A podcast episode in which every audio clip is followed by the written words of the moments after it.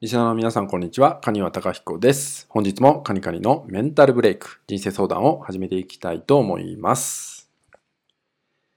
えー、まだまだですね、えー、世間がね、落ち着かない、まあ、コロナウイルスの影響で、えー、なかなか落ち着かないっていうね、え日々が続いてるんですよね。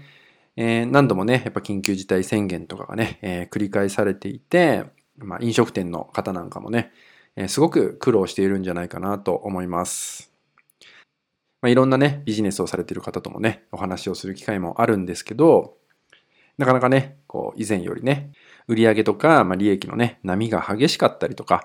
まあ、以前のようにはね、なかなかいかないっていうね、話もよく聞いたりするんですね。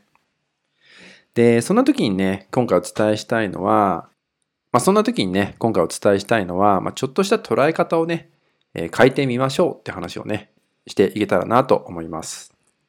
まあ、どうしても、えー、こんな時期でもね、えー、やっていかなきゃいけないとかね、えー、頑張らなきゃいけないってね、え思ってしまうと思うんですよねで。もちろんそれがね、すごく大事なことなんですけど、あまり力みすぎてしまうと、まあ、かえってね、逆効果になってしまったりもするんじゃないかなと思うんですよね。えなので、まあ、こんな時期だからこそですね、え負けない知恵を絞るっていうことがね、大切なのかなと思うんですよね。えなんとか頑張らなきゃとかね、まあ、勝たなきゃいけないっていうね、気持ちもね、もちろんわかるんですけど、まあ、それよりは、えー、負けないためにどうしたらいいか、ここを考えていくことで、えー、前に進みやすくなるんじゃないかなと思いますし、またね、来年、再来年にね、つながってくる何かきっかけにもなるんじゃないかなと思うんですよね。